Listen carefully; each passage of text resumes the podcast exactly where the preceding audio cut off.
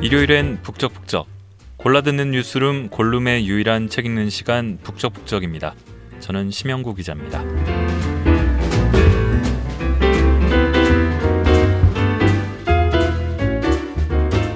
이 코너를 매주 하면서 책 읽는 시간과 양이 늘었습니다. 일주일에 딱 한 권 읽고서 그걸 소개할 수 있는 건 아니니까요. 기쁜 일입니다. 집에 책이 아주 많은 건 아니지만 점점 늘어나는 게 조금은 부담스러워서 요즘엔 이북으로도 많이 읽습니다. 자, 편의점 자주 가시나요? 이 24시간 문을 여니 가끔 잠 못 이루는 새벽이건 밤이건 아무 때나 갈 수 있어 참 편하다 싶은 편의점. 국내에는 1989년에 처음 들어와서 지금은 3만 곳 정도 있다고 합니다. 저는 학생 시절에 편의점에서 잠시 일한 적도 있습니다. 주택가와 유흥가의 경계쯤에 있는 작은 점포였고 또 야간에 일했기 때문에 손님은 아주 많진 않았습니다. 유통기한이 막 지난 삼각김밥이라든가 컵라면 같은 것을 새벽 2시쯤에 야참으로 먹었고요. 그게 좀 잔재미였고요. 밤 11시쯤에는 유제품과 김밥류, 또 12시에는 음료와 술, 새벽 1시에는 과자, 이런 식으로 매일 다음날 주로 팔게 될 상품들을 배송에 오면은 창고와 매대, 냉장고 등에 채워넣었던 기억도 있습니다. 자주 가는 편의점이 있으시면은 점원들 이름이나 얼굴 같은 거 혹시 기억하시나요? 제복 혹은 앞치마를 벗고 평상복을 입은 그 점원들을 다른 데서 마주쳐서 혹시 알아보신 적이 있나요? 제가 이렇게 좀 길게 편의점 얘기를 늘어놓은 거는 오늘 읽을 책이 편의점에서 무려 18년을 일하면서 스스로를 편의점 인간이라고 칭하는 독특한 여성이 주인공인 소설이기 때문입니다. 편의점 인간입니다. 낭독을 허락해준 산림출판사와 작가 무라타 사야카 씨에게 감사드립니다.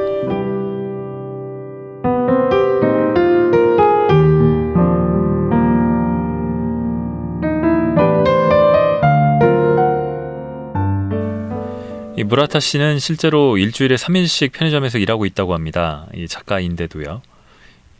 이 크레이지 사야카라는 별명이 있을 정도로 좀 독특한 면이 있다고 하는데, 아무튼 군조 신인 문학상, 노마 문예 신인상, 그리고 어디선가 들어본 듯한 그 아쿠타카와 상을 수상한 이력이 있는데, 이 상을 한 작가가 그 3개의 상을 받은 것은 처음이라고 합니다. 아쿠타가와 상을 받은 작품이 지금 읽으려는 편의점 인간입니다. 최근에 나온 작품입니다. 얼마나 재미있기에 혹은 얼마나 재미없기에 저런 상을 받았을까 궁금해서 읽었거든요. 그래서 소개해드립니다.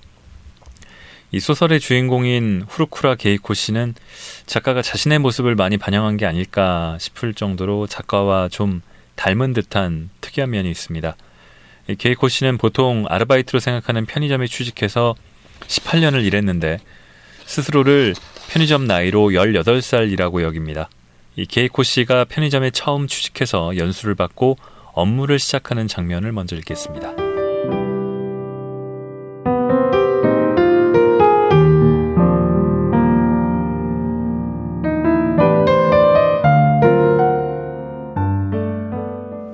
이 주 동안 연수를 받은 뒤 드디어 오픈하는 날이 왔다. 그날 나는 아침부터 가게에 있었다. 하얗기만 하고 아무것도 없던 선반에는 자리가 비좁을 만큼 상품이 잔뜩 진열되어 있었다.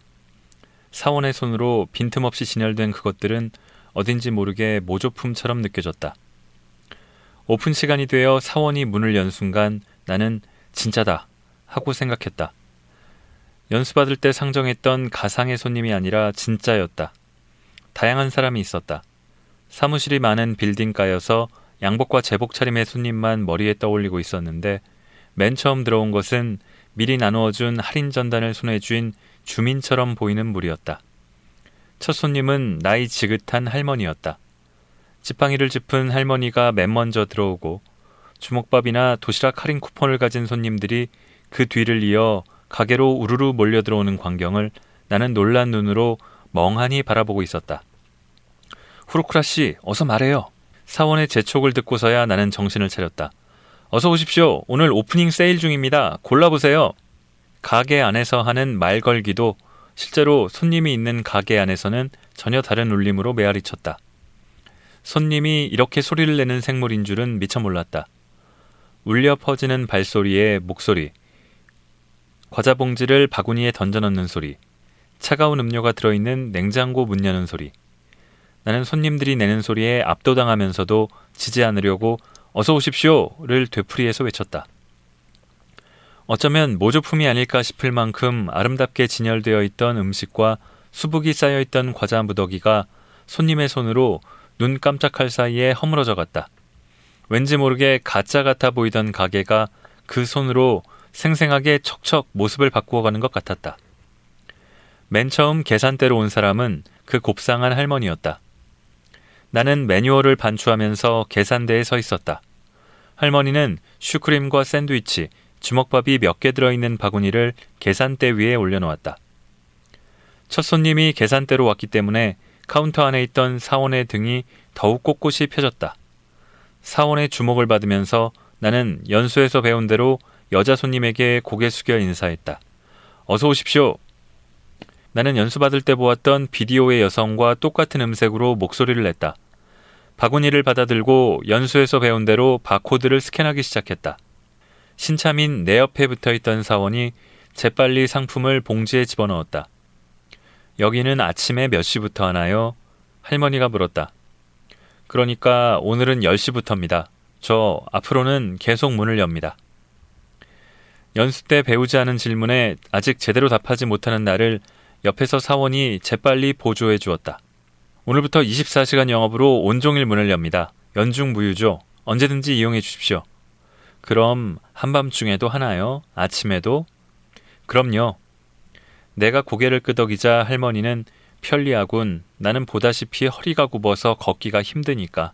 슈퍼가 멀어서 곤란했다우. 하면서 나에게 미소를 지어 보였다. 앞으로는 24시간 영업으로 온종일 문을 엽니다. 언제든지 이용해 주십시오. 옆에 있던 사원의 말을 나는 그대로 되풀이했다. 대단하네. 점원 아가씨도 힘들겠수. 고맙습니다. 사원을 흉내내어 기운차게 인사한 나에게 할머니는 웃으면서 고마워요, 또 올게요 하고는 계산대에서 멀어져 갔다. 옆에 서서 봉지에 물건을 담고 있던 사원이 말했다.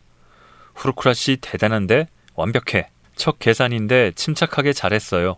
바로 그렇게, 그런 식으로. 자, 다음 손님. 사원의 말에 앞을 보니 할인 판매하는 주먹밥을 바구니에 잔뜩 담은 손님이 다가오고 있었다. 어서 오십시오. 나는 아까와 같은 음색으로 큰 소리로 인사하고 바구니를 받아들었다. 그때 나는 비로소 세 개의 부품이 될 수 있었다. 나는 지금 내가 태어났다고 생각했다. 세 개의 정상적인 부품으로서의 내가 바로 이날 확실히 탄생한 것이다. 나는 종종 탁상 계산기로 그날부터 지난 시간을 계산해 볼 때가 있다. 스마일마트 히로마치 역전점은 하루도 쉬지 않고 불을 켠 채 계속 돌아가고 있다. 요전날 가게는 19번째 5월 1일을 맞았으니까 그로부터 15만 7,600시간이 지난 셈이다. 나는 36살이 되었고 가게와 점원으로서의 나는 18살이 되었다. 그날 나와 함께 연수를 받은 점원은 이제 한 사람도 남아있지 않다. 점장도 8명째다. 가게의 상품도 그날의 물건은 하나도 남아있지 않다. 하지만 나는 여전히 점원으로 남아있다. 내가 아르바이트를 시작했을 때 부모님은 무척 기뻐해 주었다. 대학을 졸업한 뒤 그대로 아르바이트를 계속하겠다고 말했을 때도 세상과 거의 접점이 없었던 예전의 나에 비하면 대단한 성장이라고 응원해 주었다. 대학 1학년 때는 토요일과 일요일을 포함하여 일주일에 나흘이던 아르바이트를 지금은 일주일에 닷새 다니고 있다. 언제나 집에 돌아오면 좁은 방에 늘 깔려있는 이부자리 위에 바로 몸을 눕힌다. 대학에 들어갔을 때 나는 본가를 나와 집세가 싼 셋방을 얻어서 살기 시작했다. 내가 언제까지나 취직하지 않고 집요하다고 해도 좋을 만큼 같은 가게에서 아르바이트를 계속하자 부모님은 점점 불안해진 모양이었지만 그 무렵에는 이미 때가 늦어 있었다. 왜 편의점이 아니면 안 되는지, 평범한 직장에 취직하면 왜 안 되는지는 나도 알 수 없었다. 다만 완벽한 매뉴얼이 있어서 점원이 될 수는 있어도 매뉴얼 밖에서는 어떻게 하면 보통 인간이 될 수 있는지 여전히 전혀 모르는 채였다. 부모님은 좀 무른 편이어서 언제까지나 아르바이트를 하고 있는 나를 그냥 지켜봐주고 있다. 20대 시절엔 죄송한 마음에 일단 취업 활동에 뛰어들어 본 적도 있지만 편의점 아르바이트 경험밖에 없는 나는 서류 심사를 통과한 경우가 별로 없고 면접 단계까지 가더라도 왜 몇 년 동안이나 아르바이트를 하고 있었는지 그 이유를 제대로 설명할 수가 없었다. 날마다 일하는 탓인지 꿈속에서도 편의점에서 계산기를 두드리고 있을 때가 많다. 아, 신제품 포테이토 칩에 가격표가 붙어있지 않구나. 뜨거운 차가 많이 팔렸으니까 보충해둬야겠구나 하고 생각하면서 퍼뜩 눈을 뜬다. 어서 오십시오 하는 내 목소리에 한밤중에 잠에서 깬 적도 있다. 잠이 오지 않는 밤에는 지금도 꿈틀거리고 있을 그 투명한 유리상자를 생각한다. 가게는 청결한 수조 안에서 지금도 기계장치처럼 움직이고 있다. 그 광경을 상상하고 있으면 가게 안의 소리들이 고막 안쪽에 되살아나 안심하고 잠들 수 있다. 아침이 되면 또 나는 점원이 되어 세계의 톱니바퀴가 될 수 있다. 그것만이 나를 정상적인 인간으로 만들어주고 있었다.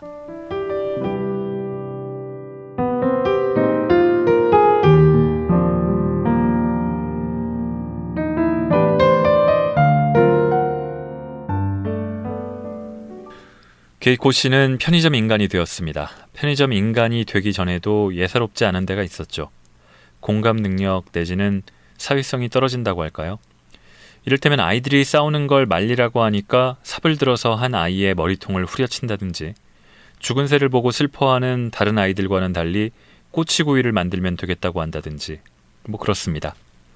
편의점에서는 모든 게 정해져 있고 매뉴얼대로만 따르면 되니까 게이코 시기에는 아주 최상의 공간입니다. 그런데 18년이 지났는데 연애도 없이 결혼도 없이 18년을 편의점에서 일해왔더니 좀 주변 사람들의 반응이 불안합니다. 주변 사람들이 이상하게 보는 것도 그렇고 더 나이가 들면 편의점에서 일하지 못하게 되는 건 아닐까 하는 불안한 마음이 듭니다. 그런 생각을 하게 되는 장면입니다.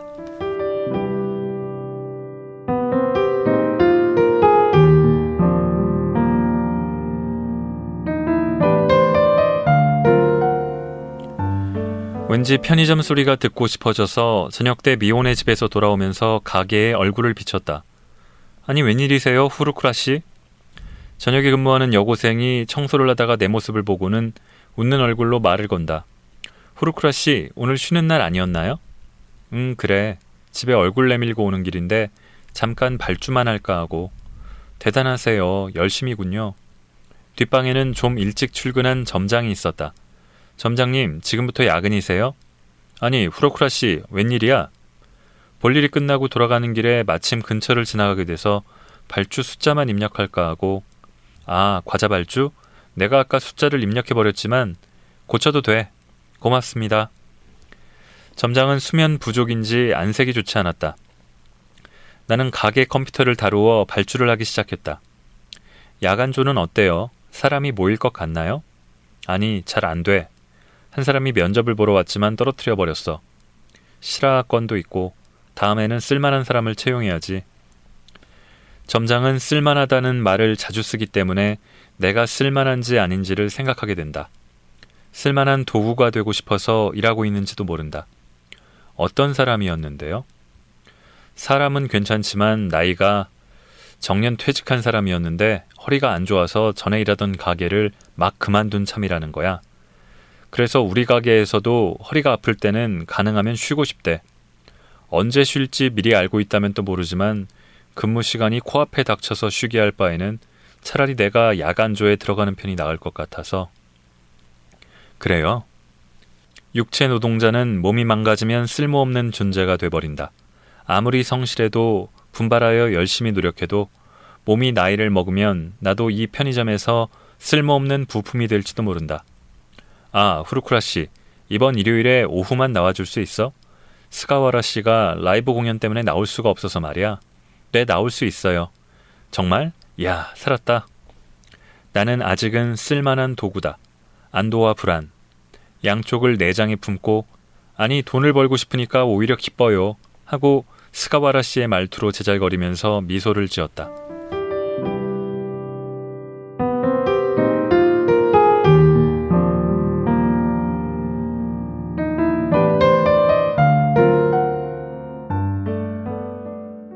자, 주변에서 이상하게 보는 거죠. 너는 왜 여태까지 결혼도 안 하고 또 연애도 안 하고 또 편의점에서 계속 18년이나 일을 하고 있고 너 좀 이상한 거 아니냐. 뭐 가족들도 걱정하고 친구들도 걱정하고 친구랄 게 별로 없긴 하지만 어쨌든 교류하고 있는 사람들이 걱정을 하고 그런 게 되게 불편합니다. 그런 생각을 하던 즈음에 게이코 씨 주변에 시라하라는 이름의 남자가 나타납니다. 게이코 씨는 이 남자에게 먼저 혼인신고를 하는 게 어떠냐 이렇게 제안을 합니다. 연애 감정이 생겨서일까요? 그런 건 아니고 결혼을 하면은 편리하겠다 뭐 이렇게 생각해서인데요. 이 남자의 상황도 조금은 다르지만 게이코 씨와 비슷했습니다. 이 남자가 게이코 씨의 제안을 수락하는 대목을 읽어보겠습니다.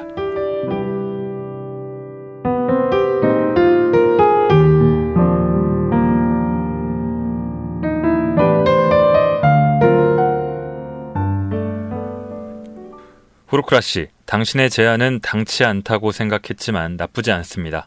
협력해도 좋아요. 내가 집에 있으면 가난뱅이가 동거하고 있구나 하는 정도로 업신여김은 당할지 몰라도 모두 납득해 줄 겁니다. 지금의 당신은 의미 불명이에요. 결혼도 취직도 하지 않고 사회에 아무런 가치도 없어요. 그런 인간은 무리에서 배제됩니다. 네, 나는 혼활, 결혼 활동입니다. 혼화를 하고 있고 당신은 내 이상형과 거리가 멀어요. 나는 알바라서 큰 돈은 없으니까 창업은 할 수 없고 그렇다고 해서 당신 같은 사람한테 성욕을 처리할 수 있는 것도 아니고 시라하 씨는 마치 술이라도 마시듯 우묵캔에 든 사이다를 단숨에 들이켰다. 하지만 나와 후루쿠라 씨는 이해관계가 일치합니다. 이대로 여기 있어도 좋아요. 네... 나는 우묵캔이 들어있는 종이봉지 속에서 초콜릿 멜론 사이다를 꺼내 시라하 씨에게 건네주었다. 그런데 시라하 씨 쪽에는 어떤 이익이 있나요? 시라하 씨는 잠시 침묵을 지킨 뒤 작은 소리로 말했다. 나를 숨겨줘요. 네? 나를 세상으로부터 숨겨달라고요. 내 존재를 이용하여 입으로든 얼마든지 퍼뜨리고 선전해도 괜찮습니다. 나 자신은 계속 여기에 숨어있고 싶습니다. 생판 남한테 간섭받는 건 이제 진저리가 나요. 시라하 씨는 고개를 숙이고 초콜릿 멜론 사이다를 홀짝거렸다. 밖에 나가면 내 인생은 또 강간당합니다. 남자라면 일을 해라, 결혼해라, 결혼을 했다면 돈을 벌어라, 애를 낳아라. 무리의 노예예요. 평생 일하라고 세상은 명령하죠. 내 불알조차 무리의 소유예요. 성경험이 없다는 이유만으로 정자를 낭비하고 있는 것처럼 취급당한다니까요. 그건 괴로운 일이죠. 당신 자궁도 무리의 소유예요. 쓸모가 없으니까 거들떠보지 않을 뿐이죠. 나는 평생 아무 일도 하고 싶지 않습니다. 죽을 때까지 평생 누구한테도 간섭받지 않고 그냥 숨을 쉬고 싶어요. 그것만 바라고 있습니다. 시라하 씨는 기도하듯 두 손을 모았다. 나는 시라하 씨의 존재가 나한테 유익한지 어떤지를 생각하고 있었다. 어머니도 여동생도 그리고 나도 고쳐지지 않는 나에게 지치기 시작하고 있었다. 변화가 찾아온다면 좋든 나쁘든 지금보다는 나을 것 같았다. 내게는 시라하 씨만한 괴로움은 없는지 모르지만 지금 이대로라면 편의점에서 일하기가 괴로운 것도 사실이에요. 새 점장은 언제나 왜 알바밖에 하지 않았느냐고 묻고 뭐라고 변명하지 않으면 이상하게 생각해요. 마침 좋은 변명을 찾고 있던 참이긴 했어요. 시라하 씨가 좋은 변명거리인지 어떤지는 모르지만 나만 여기 있으면 세상 사람들은 납득합니다. 당신한테는 메리트밖에 없는 거래예요. 시라하 씨는 자신이 있는 것 같았다. 내가 먼저 제안했지만 상대가 그렇게까지 강하게 말하니 어쩐지 수상쩍었다. 하지만 전에 없이 유난스러운 여동생의 리액션이나 연애를 해본 적이 없다고 말했을 때 미호나 다른 친구들이 지었던 표정을 머리에 떠올리자 정말로 시험 삼아 해보는 것도 그렇게 나쁘지는 않을 거라고 여겨졌다. 거래라 해도 보수는 필요 없어요. 당신은 나를 여기 놔두고 식사만 차려주면 돼요.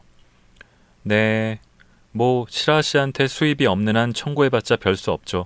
나도 가난하니까 현금을 주는 건 무리지만 먹이를 줄 테니까 그걸 먹어주면... 먹이? 아, 미안해요. 집에 동물이 있는 건 처음이라서 애완동물 같은 기분이 드네요. 시라하 씨는 내 말에 불쾌한 듯 했지만 뭐 그걸로 좋겠죠 하고 만족스러운 듯이 말했다. 그런데 나 아침부터 아무것도 먹지 않았는데요. 아, 네. 냉동고에 밥이 있고 냉장고에 삶은 식재료가 있으니까 알아서 적당히 먹으면 돼요. 나는 접시를 꺼내 탁자에 늘어놓았다. 삶은 채소에 간장을 끼얹은 반찬과 밥이다. 시라하 씨는 얼굴을 찌푸렸다. 이게 뭡니까? 무와 숙주나물과 감자와 밥이에요. 언제나 이런 걸 먹나요? 이런 거라뇨? 요리는 아니잖아요. 나는 식재료를 익혀 먹어요. 특별히 맛은 필요 없지만 염분이 필요하면 간장을 끼얹어요. 친절하게 설명했지만 시라하 씨는 이해가 안 되는 모양이었다. 마지못해 입으로 가져가면서 먹이로군 하고 내뱉듯이 말했다. 그래서 먹이라고 말했는데 하고 생각하면서 나는 무를 포크로 찍어 입으로 가져갔다.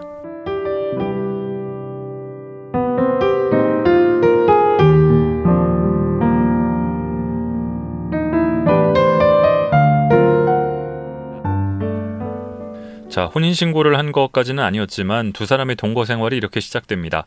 주변의 반응은 폭발적일 정도로 좋습니다. 그런데 정작 문제는 편의점에서 생깁니다. 동거 소식이 알려진 뒤에 편의점 상황입니다.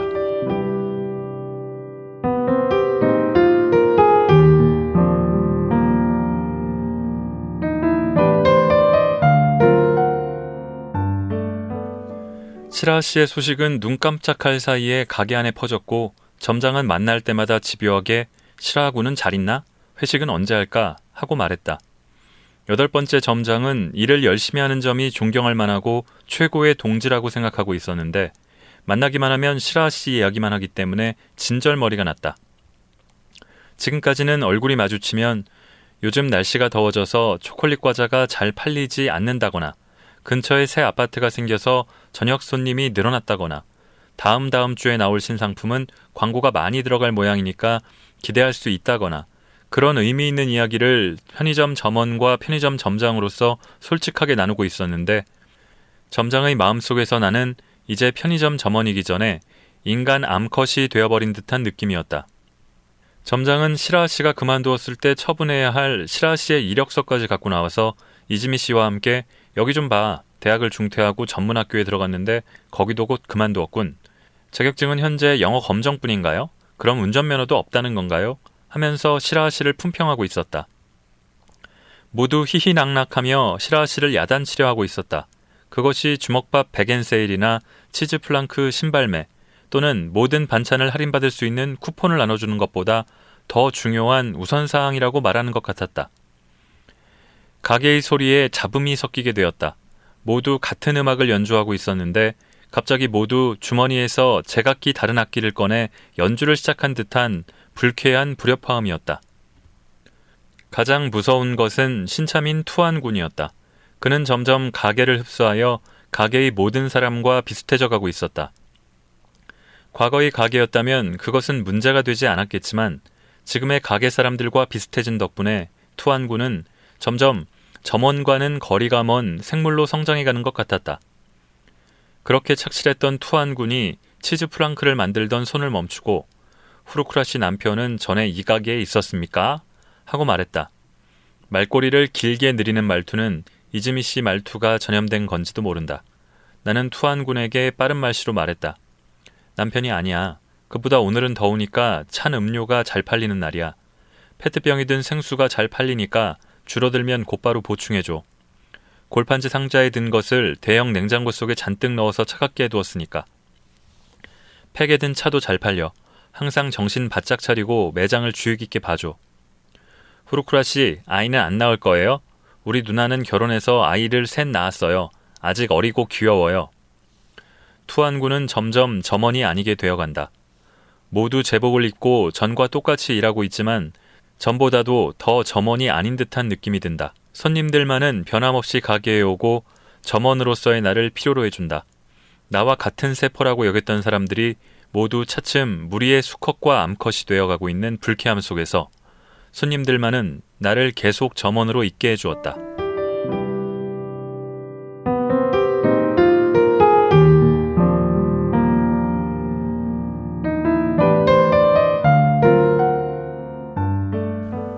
두 사람의 묘한 동거는 게이코 씨의 여동생과 또 시라하 씨의 재수가 한 번씩 들이닥치면서 위기를 맞기도 하지만 어쨌든 이어집니다.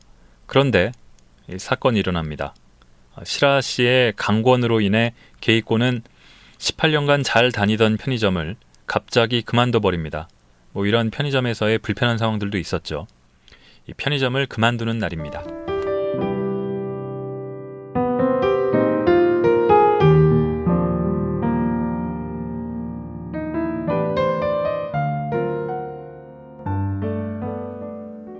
한 8년 동안의 근무가 환상이었던 것처럼 어이없이 나는 편의점에서의 마지막 날을 맞았다. 그날 나는 아침 6시에 가게에 가서 내내 방범 카메라 화면을 쳐다보고 있었다. 투안구는 계산기에 익숙해져서 재빨리 캔커피나 샌드위치를 스캔하고 영수증을 달라고 해도 빠른 손놀림으로 계산기를 다루고 있었다. 아르바이트를 그만두려면 사실은 한 달 전에 미리 말해야 하지만 사정이 있다고 하자 2주 만에 그만두게 해주었다. 나는 2주 전에 일을 생각해냈다. 그만두게 해주세요 하고 말했는데 점장은 무척 기뻐하는 것 같았다. 아, 드디어? 시라 씨가 남자다움을 보여준 건가? 알바를 그만두는 것은 곤란하다. 일손이 부족하니까 후임자를 소개한 뒤에 그만둬달라고 늘 말하던 점장인데 웬일로 기뻐하는 것 같았다. 아니, 이제 점장이라는 인간은 어디에도 없는지 모른다. 눈앞에 있는 것은 인간 수컷이고 자기와 같은 생물이 번식하기를 바라고 있다. 갑자기 그만두는 사람은 프로의식이 부족하다고 언제나 분개하던 이지미 씨도 얘기 들었어, 잘 됐어 하며 축하해 주었다. 나는 제복을 벗고 명찰을 떼어 점장에게 건네주었다. 신세 많이 졌습니다. 아, 섭섭할 거야. 정말 수고 많았어. 18년 동안 근무했는데 마지막은 간단했다. 계산대에서는 나 대신 지난주에 들어온 미얀마 여자가 바코드를 스캔하고 있었다. 곁눈으로 방범 카메라 영상을 보면서 이제 내가 저 화면에 비칠 일은 없겠구나 하고 생각했다. 18년 동안 그만두는 사람을 몇 명이나 보았지만 눈 깜짝할 사이에 그 빈틈은 메워져 버린다. 내가 없어진 자리도 눈 깜짝할 사이에 충원되고 편의점은 내일부터 전과 똑같이 굴러갈 것이다. 나는 모두의 뇌가 상상하는 보통 사람의 모습이 되어간다. 모두의 축복이 기분 나빴지만 고맙습니다 하고만 말했다. 저녁에 근무하는 젊은 여자들한테도 인사를 하고 밖으로 나왔다. 밖은 아직 밝았지만 편의점은 하늘에서 내려오는 빛보다도 강렬하게 빛나고 있었다. 점원이 아닌 내가 앞으로 어떻게 될지 상상도 할 수 없었다. 나는 빛나는 하얀 수조 같은 가게에 가볍게 인사를 하고 지하철역 쪽으로 걷기 시작했다.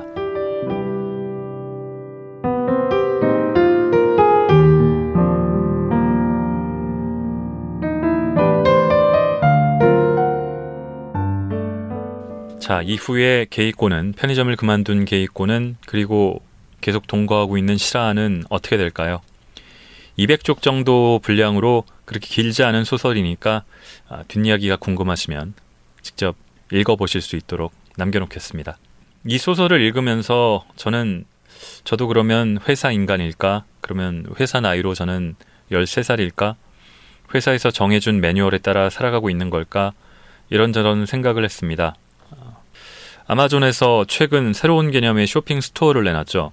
아마존 고라는 이름인데 스마트폰 앱을 실행시키고 가게 입구에서 찍고 들어가면 인공지능 카메라가 어떤 상품을 사는지 포착해서 나갈 때 자동 결제한다. 그냥 상품을 골라 들고 나가면 된다. 뭐 그런 컨셉입니다. 이 편의점 인간의 역할을 인공지능이 하게 되는 셈이죠. 편의점 인간조차 필요 없는 세상이 오게 되는 걸까 싶기도 하고 그럼에도 뭐 사람의 역할은 줄어들지 않을 것 같기도 하고 이런저런 상념을 갖게 하는 소설입니다. 일요일엔 북적북적 다른 요일에 들으셔도 좋습니다. 감사합니다.